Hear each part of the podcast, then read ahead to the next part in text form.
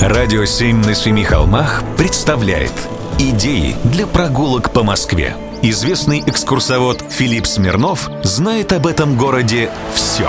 Прогулки со Смирновым. Здравствуйте. Все знают, что московское метро самое красивое в мире. А какую станцию можно назвать самой бедно декорированной и при этом уникальной? А почему так получилось? Правильно. Я говорю сейчас об очень уютной и как будто не московской станции метрополитена – Александровский сад – что ж тут особенного? Восьмигранные колонны по центру перронного зала, изогнутые платформы, сам подземный вестибюль очень скромных размеров – все это говорит об изначально техническом назначении помещения. 15 мая 1935 года открылся московский метрополитен. Открыли первую ветку, красную, сокольническую линию метрополитена. И сразу же пустили в эксплуатацию еще небольшой участок пути до Смоленской площади. Вот на нем-то как раз и размещалась станция, которая сейчас носит название Александровский сад.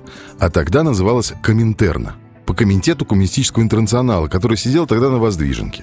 Потом станцию стали называть улица Коминтерна. А в 1946 году, после смерти Михаила Калинина, станцию назвали «Калининская».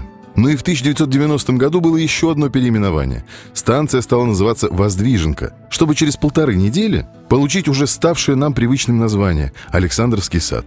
Согласно изначальным проектам, на месте, который сейчас занимает станция, предполагалось построить простой двухпутный перегонный тоннель. Однако, когда было принято решение о строительстве станции улицы Коминтерна и включении ее в Арбатский радиус, трасса путей была уже согласована и утверждена, и над ней уже начались работы. Поэтому для сокращения числа изменений в проекте и перестройки уже возведенных участков было решено возвести станцию с искривленными боковыми платформами, что позволило оставить проект путей без изменений.